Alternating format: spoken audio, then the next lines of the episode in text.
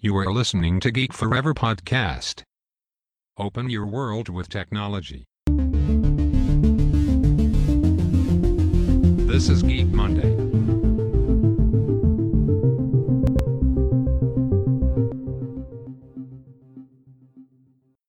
วัสดีท่านผู้ฟังทุกท่านนะครับ ผมดนทราดนนะครับ จากดอดนบล็อกนะครับสำหรับครั้งนี้นะครับจะเป็น EP แรกของผมนะครับ ที่ผมจะมาทำเรื่องพอดแคสต์ คือผมตั้งใจจะทำมานานอยู่แล้วนะครับ แต่ว่ายังไม่มีโอกาสได้ทำสักทีนะครับ ตอนนี้ก็ถือว่าตอนนี้เวลาว่างเริ่มจะมาทำได้แล้วนะครับ โดยผมจะสนใจในเรื่องของเทคโนโลยีต่างๆนะครับ รวมถึงประวัตินักธุรกิจ รวมถึงนักประดิษฐ์ต่างๆ ที่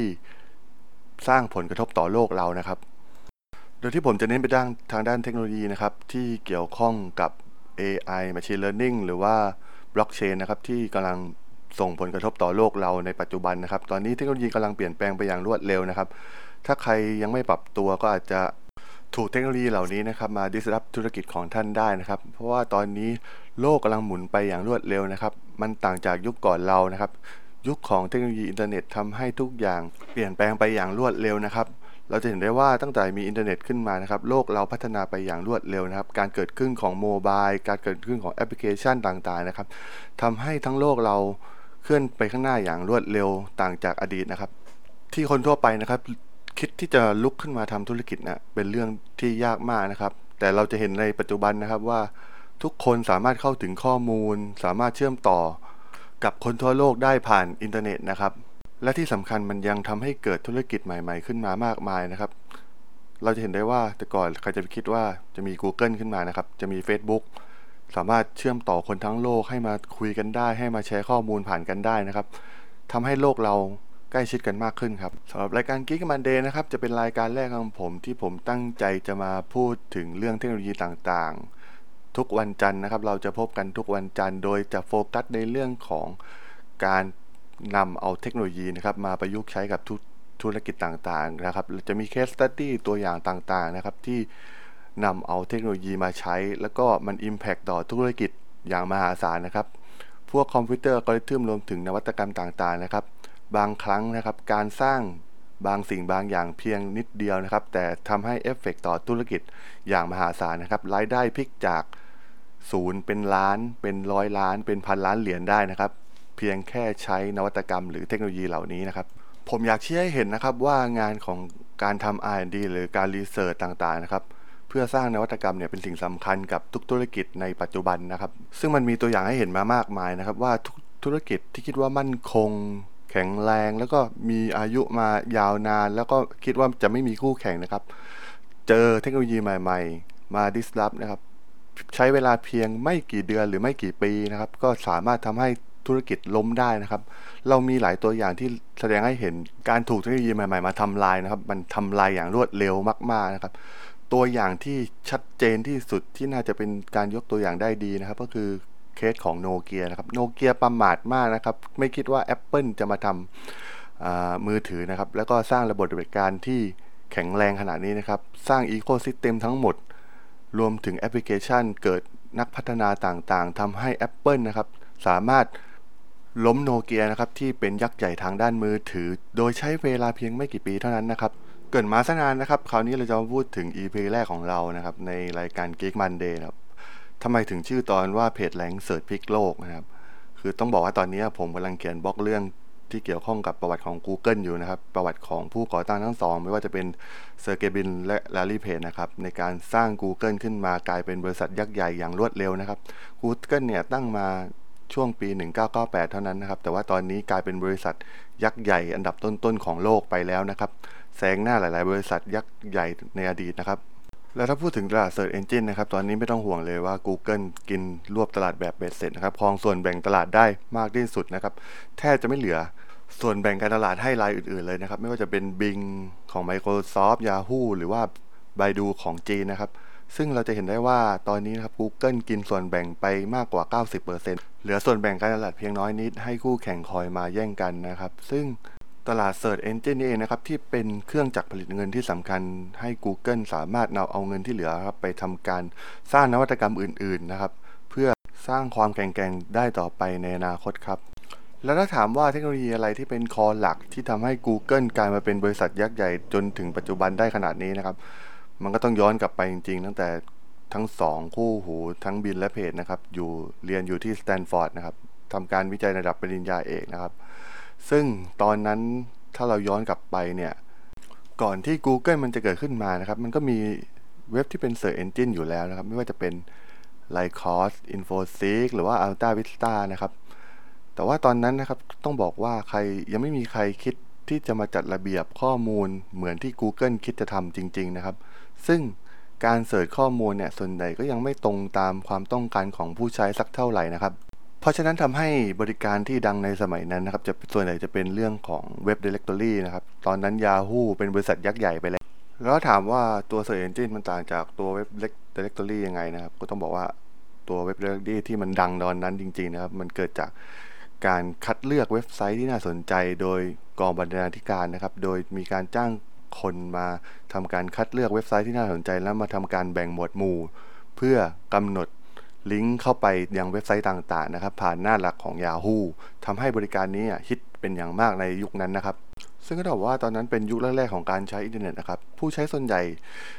เข้ามาใช้ครั้งแรกก็ไม่รู้จะเข้าไปที่เว็บที่ไหนนะครับ ก็เลยต้องมีเว็บ Directory พวกนี้เกิดขึ้นเพื่อรวบรวมเว็บที่น่าสนใจมาให้เราคอยเข้าไปเยี่ยมชมนะครับ เพราะว่ายุคนั้นก็ต้องบอกว่าเราก็ยังไม่มี Search Engine เพื่อค้นหาข้อมูลจริงๆจังๆนะครับ และที่สำคัญตอนนั้นก็ยังไม่มีเว็บไซต์จำนวนมากมายมหาศาลเหมือนในปัจจุบันนะครับทำให้เว็บ Directory เหล่านี้แบบได้รับความนิยมเป็นอย่างสูงนะครับ ซึ่งมันก็ดังมาถึงไทยด้วยนะครับ เว็บแรก ๆ ของไทยก็อย่างเช่นเว็บสนุก ซึ่งก็เป็นเว็บคล้ายๆ Yahoo ที่รวบรวมเอาเว็บน่าสนใจต่างๆ ของประเทศไทยนะครับ ให้เรามาเยี่ยมชมนะครับ แล้วถ้าถามนะครับว่าตัวเจ้าเพจแรงของ Google เนี่ยมันเกิดขึ้นได้ยังไงนะครับ มันก็ต้องย้อนกลับไปตอนที่พวกเขา ทั้งสองนะครับเรียนที่ปริญญาเอกที่สแตนฟอร์ดนะครับตอนนั้นอาจารย์ที่ปรึกษาของเซอร์เกย์บิน คือลาเจฟมอตวานีนะครับคือทั้งคู่เนี่ยทำงานวิจัยร่วมกันนะครับในการดึงข้อมูลออกจากกองเอกสารและและตัวเลขนะครับ ซึ่งกลุ่มที่พวกเขาได้ตั้งขึ้นมาเนี่ยชื่อว่า MyDart นะครับโดยย่อมาจากคำว่า mining data at Stanford ก็คือเอาข้อมูลของ Stanford มาทำการ extract ข้อมูลนะครับ โดยงานวิจัยเรื่องนี้สามารถที่จะนำเอาข้อมูลต่างๆ เหล่านี้นะครับ ไปเพื่อหาความสัมพันธ์ระหว่างสิ่งที่ลูกค้าซื้อกับปริมาณสินค้าในคงคลังนะครับ ซึ่ง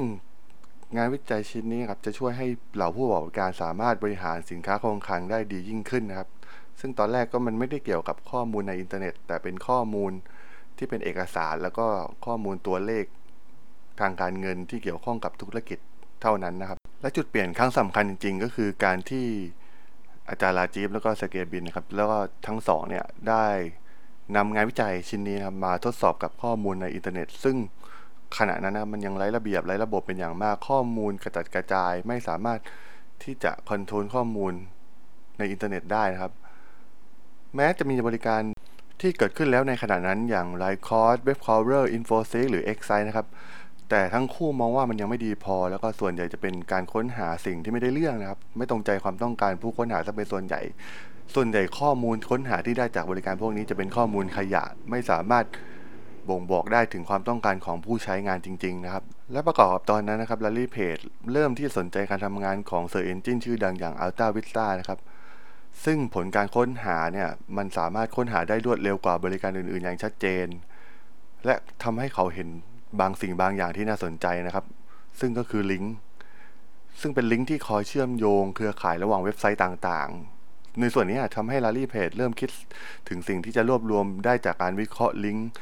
ซึ่ง Larry Page มองว่าตัวลิงก์เนี่ยจะเป็นปัจจัยสำคัญอย่างหนึ่งนะครับ ในการระบุถึงความสำคัญของเพจนั้นๆทำให้มีผลต่อการค้นหาที่จะทำให้ผลการค้นหามีความแม่นยำขึ้นได้ตรงตามความต้องการของผู้ใช้มากยิ่งขึ้นครับ ตอนนั้น Larry Page เลยคิดไอเดียขึ้นมาอย่างหนึ่งนะครับ ก็คือการดาวน์โหลดข้อมูลอินเทอร์เน็ตทั้งหมดที่เป็นเว็บไซต์นะครับ ลงมาไว้ในเครื่องคอมพิวเตอร์ของเขา ซึ่งเป็นความคิดที่บ้ามากนะครับ ถ้าจะมาทำในปัจจุบัน แต่ต้องย้อนกลับไปในตอนนั้นนะครับ ก็จำนวนเว็บมันยังไม่มากมายมหาศาลขนาดนี้นะครับ ซึ่งเพจและ Brin นะครับ ตอนนั้นก็กำลังเป็นคู่ซี้ในมหาลัยกันอยู่พอดีนะครับ ก็เลยมีความคิดที่จะร่วมมือกันนะครับ ช่วยกันดาวน์โหลด ข้อมูลเว็บไซต์ทั้งหมดนะครับ แล้วก็มาวิเคราะห์ลิงก์ในเว็บต่างๆ ทั่วทั้ง World Wide Web นะครับ โดยเทคนิคที่เขาใช้นะครับ คือเขาจะใช้เทคนิคที่จะนำเอา Spider ซึ่งเป็น web crawler นะครับที่ในการวิ่งเข้าไปในเครือข่ายต่างๆนะครับ ตามลิงก์นะครับ ไปทั่วทั้งระบบอินเทอร์เน็ต ซึ่งตอนนั้นก็ยังใช้เวลานานอยู่เหมือนกันพอควรนะครับ แม้จะมีจำนวนเว็บไซต์ไม่มากเหมือนตอนนี้นะครับสำหรับตัว web spider นะครับ ก็จะทำตัว เป็นตัวที่จะวิ่งคอยวิ่งตามลิงก์ต่าง ๆ ทั่วเว็บนะครับ ในหนึ่งหน้าเว็บอาจจะมีลิงก์หลายลิงก์นะครับ ตัว spider ก็จะวิ่งตามลิงก์ทุกลิงก์ต่อเนื่องไปเรื่อยๆนะครับ จากเว็บหนึ่งไปเว็บหนึ่งยิ่งลิงก์มากก็จะวิ่งออกไปมากเท่าตามจำนวนลิงก์ทั้งหมดที่เกิดขึ้นนะครับ ซึ่งตอนนั้นก็ยังไม่ได้ advance เหมือน Google ในปัจจุบันนะครับ ก็จะทำการเก็บข้อมูลเทคcontent ที่อยู่ในเว็บแทบจะทั้งหมดนะครับ เพื่อมา ส่งต่อมายังตัวเซิร์ฟเวอร์ที่ Brin และเพจดีไซน์ไว้นะครับ เพื่อเอาไว้ทำการค้นหาในลำดับถัดไปครับสำหรับตอนนั้นนะครับเพจก็จะโฟกัสในเรื่องลิงก์เป็นหลักครับทฤษฎีของเขาตอนแรกที่เขาคิดก็คือการนับจำนวนลิงก์ที่โยงจากเว็บไซต์หนึ่งไปยังอีกเว็บไซต์หนึ่งนะครับเป็นหนึ่งในเกณฑ์หลักที่ใช้วัดความนิยมที่มีต่อเว็บไซต์นั้นได้นะครับ แต่ว่าปัญหาคือเรื่องของความนิยมกับเรื่องคุณภาพของเว็บไซต์นะครับไม่ได้มาพร้อมกันเสมอ ซึ่ง หน้าที่นี้นะครับ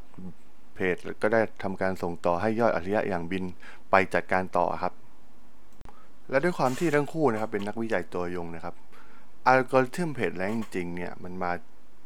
จากแนวคิดของไอเดียของการเรื่องของงานวิจัยที่ตีพิมพ์นะครับ ซึ่งส่วนใหญ่จะมีส่วนของเอกสารอ้างอิง ซึ่งเพจมองว่าเอกสารอ้างอิงต่างๆ ในงานวิจัยเนี่ยมันก็ดูคล้ายๆกับลิงก์ ที่มีการเชื่อมโยงกันของเว็บไซต์นะครับ ซึ่งมันหมายความว่ายังไงก็คือ มันหมายความว่า งานวิจัยที่ถูกการอ้างอิงเยอะๆ มีการอ้างอิงจากงานวิจัยหลักเยอะ แสดงว่าต้องเป็นงานวิจัยที่สำคัญนะครับ แล้วก็มีคุณภาพมากๆ และมันก็เปรียบเสมือนกับตัวลิงก์ของเว็บไซต์นะครับ ซึ่งเพจมองว่าน่าจะมีความคิดคล้ายๆกันครับกับเรื่องของตัวเอกสาร อ้างอิงที่เกิดขึ้นในงานวิจัยครับ ต้องบอกว่าตอนนั้นทั้งคู่ไม่ได้คิดถึงเรื่องธุรกิจเลยด้วยซ้ำนะครับ พวกเขาต้องการเรียนจบปริญญาเอกนะครับ ซึ่งพวกเขามองว่าไอ้เรื่องเพจแหลงที่พวกเขากำลังคิดอยู่เนี่ยจะนำไปสู่หัวข้อของวิทยานิพนธ์ปริญญาเอกของเขาได้นะครับ โดยจะนำเอาเพจแหลงนะมาใช้กับระบบอินเทอร์เน็ต ผ่านการเชื่อมโยงของลิงก์นะครับ ซึ่งตอนแรก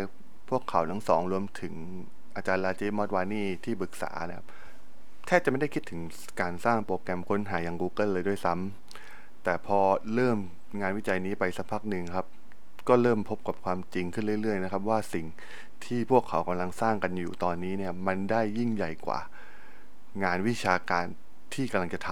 ำมากขึ้นเรื่อยๆครับ มันได้กลายเป็นว่าตอนนี้ทั้ง 3 คนได้สร้างระบบการจัดอันดับให้แก่อินเทอร์เน็ต โดย ไม่ได้เป็นความตั้งใจเลยด้วยซ้ำนะครับ เขาต้องการเพียงแค่งานวิจัย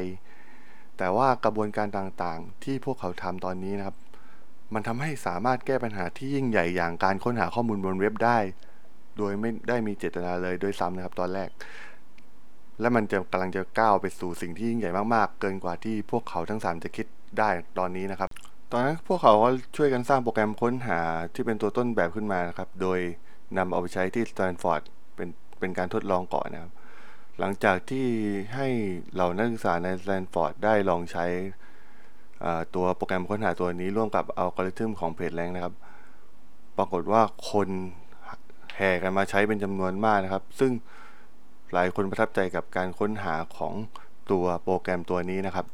อนนั้นมันแทบจะเป็นเรื่องใหม่ของโลกเราเลยด้วยนะครับเป็นเป็นก้าวแรกที่สำคัญที่จะมีวิธีการค้นหาข้อมูลในอินเทอร์เน็ต และได้คำตอบที่เป็นประโยชน์อย่างรวดเร็วทันใจขนาดนี้นะครับ และสิ่งนี้มันไม่เคยมีการเกิดขึ้นมาก่อนบนโลกนี้ด้วยซ้ำนะครับสำหรับชื่อแรกของตัวโปรแกรมที่พวกเขาสร้างขึ้นมานะครับ เขาตั้งชื่อว่า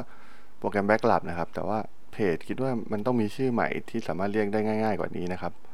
จึงได้ทำการคิดชื่อต่างๆขึ้นมามากมายนะครับ สุดท้าย ไอเดียไปบรรจบลงตรงคำว่า Google Plex นะครับ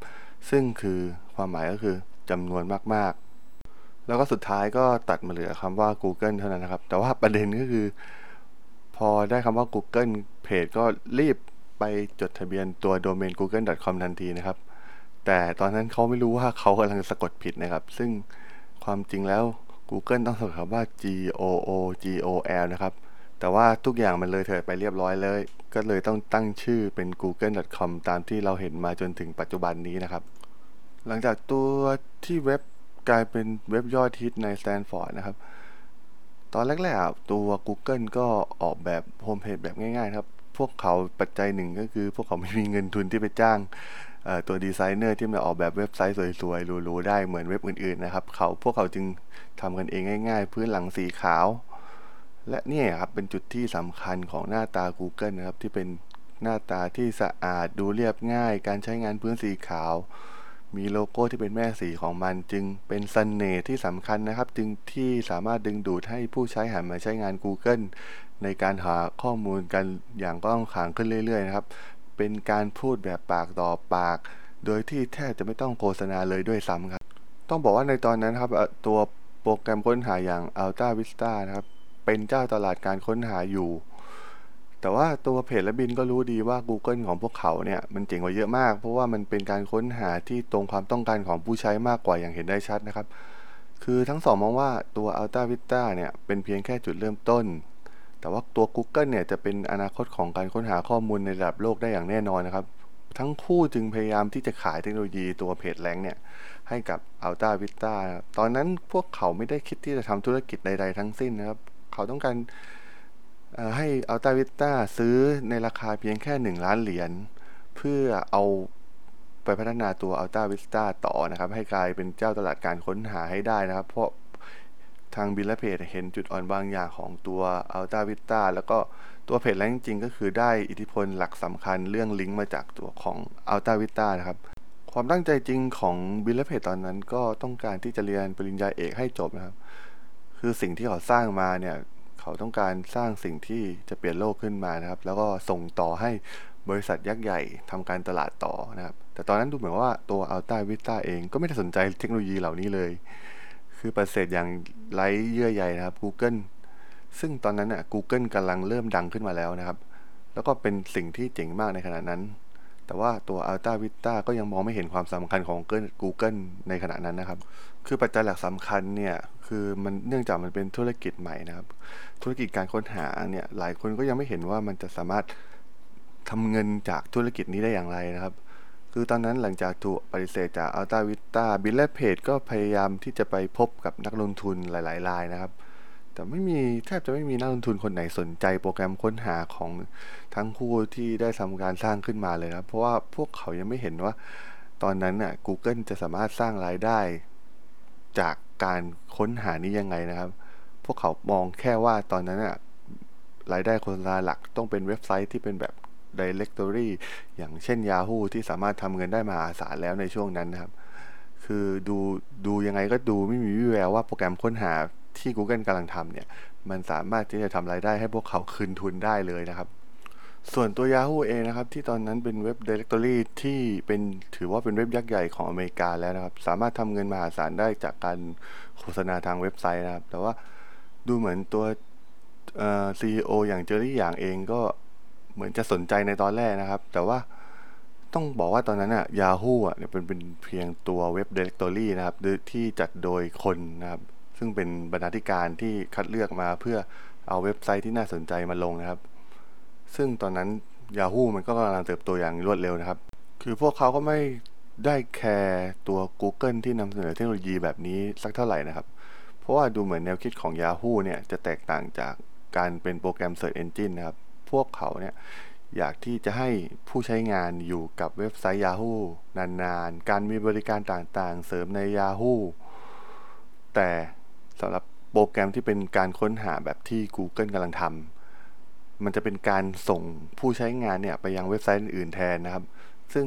ดูแล้วอะมันน่าจะไม่เหมาะกับโมเดลธุรกิจของตัว Yahoo เองในขณะนั้นนะครับ ซึ่งหลังจากถูกปฏิเสธครั้งแล้วครั้งเล่านะครับ ดูเหมือนบินและเพจก็เริ่มที่จะท้อแท้ เริ่มผิดหวังกับสิ่งที่พวกเขากำลังทำซึ่งพวกเขามองกันว่า สิ่งที่กำลังทำอยู่เนี่ยเป็นสิ่งที่จะเปลี่ยนโลกเราให้น่าอยู่ให้ดีขึ้นได้นะครับ ผ่าน Google นะครับ โดยพวกเขาหันกลับมาโฟกัสตัว Google อีกครั้ง โดยทำให้ตัว Google เนี่ยใช้งานง่ายแคร์เรื่องผู้ใช้งาน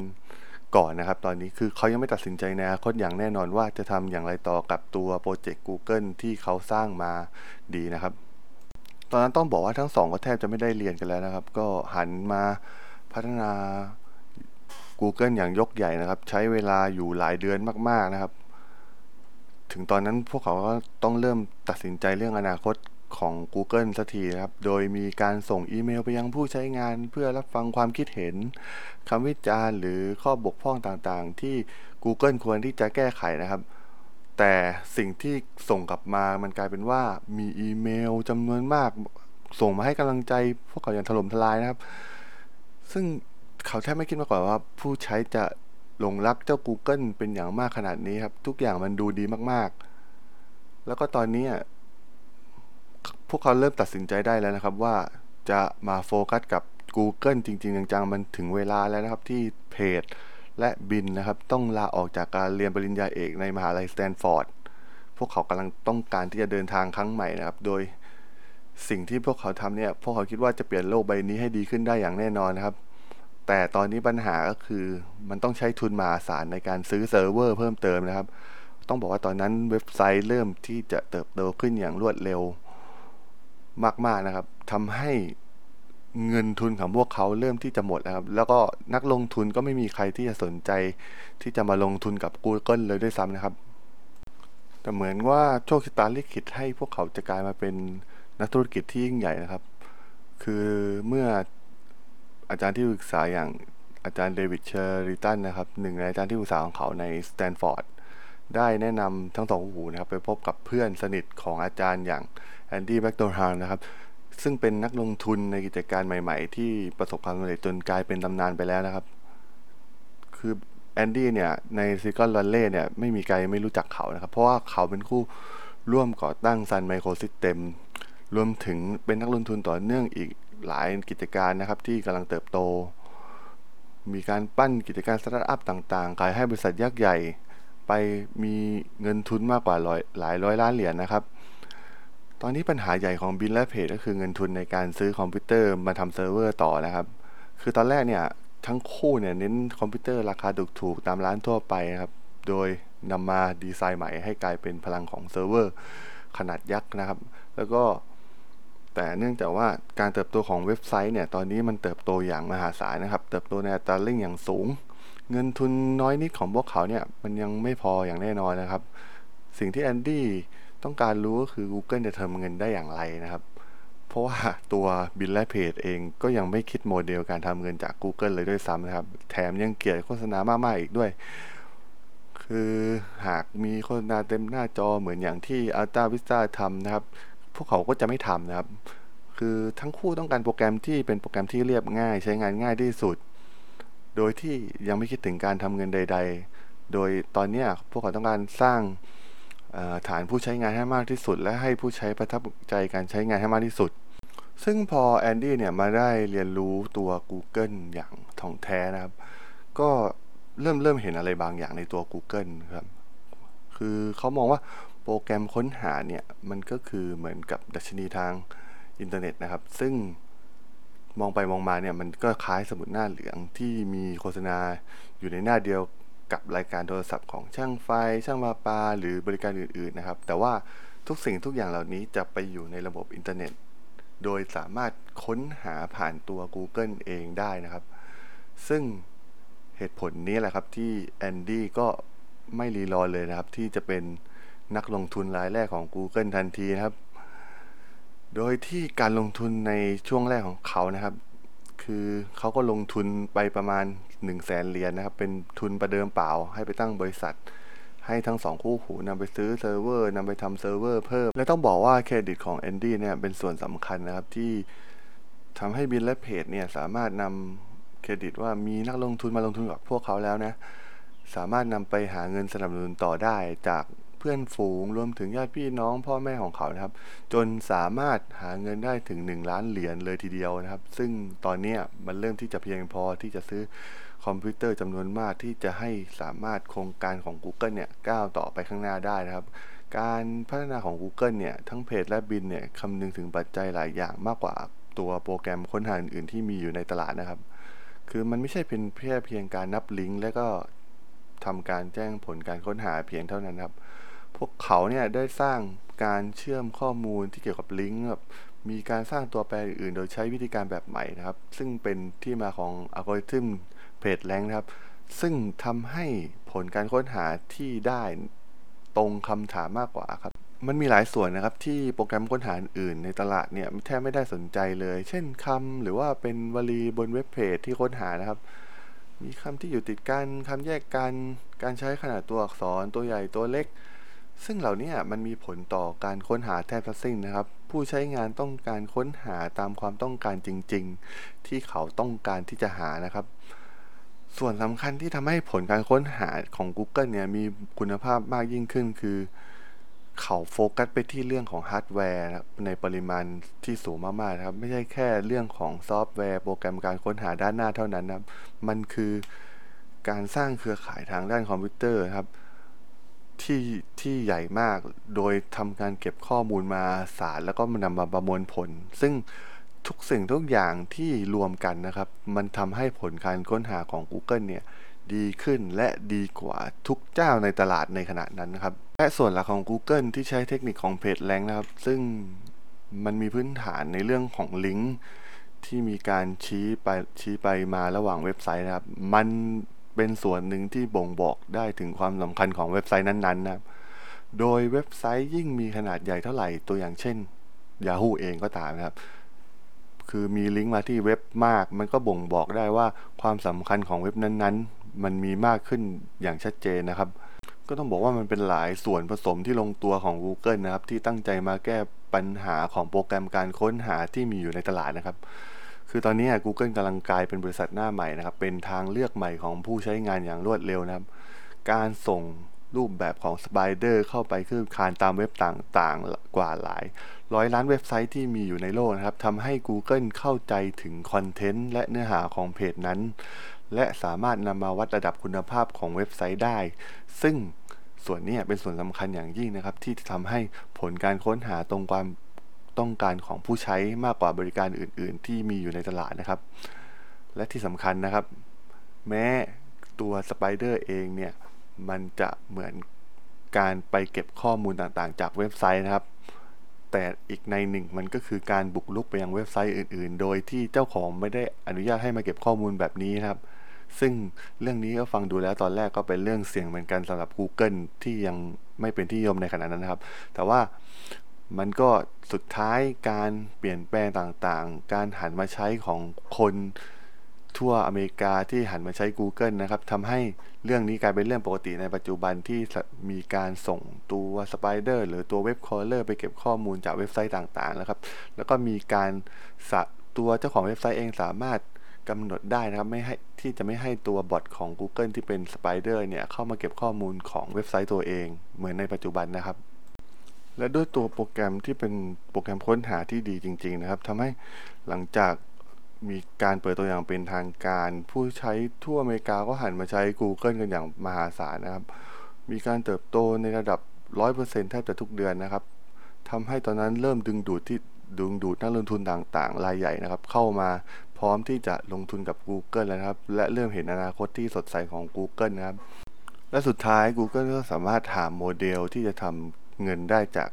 การโฆษณาผ่าน Google ได้ในที่สุดนะครับ เป็นรูปแบบของการ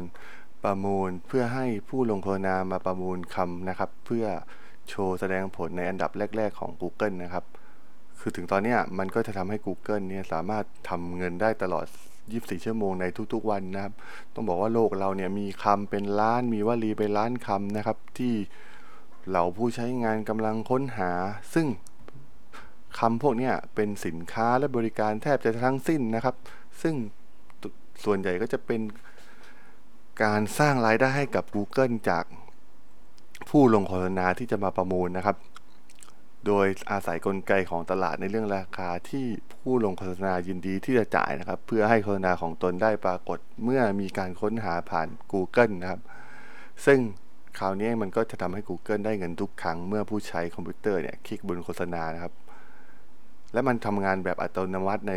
ระบบการประมูลแบบออนไลน์ ซึ่งมันทำให้ Google มั่นใจได้ว่านะครับ จะได้รับราคาที่ดีที่สุดและสูงที่สุดอยู่เสมอนะครับ เพราะว่ามันเป็นการแข่งขันจากการประมูลนะครับ โดยผู้ลงโฆษณา คือตอนนี้ทำให้บริษัททั้งขนาดใหญ่ ขนาดเล็กที่เป็น SME นะครับ สามารถ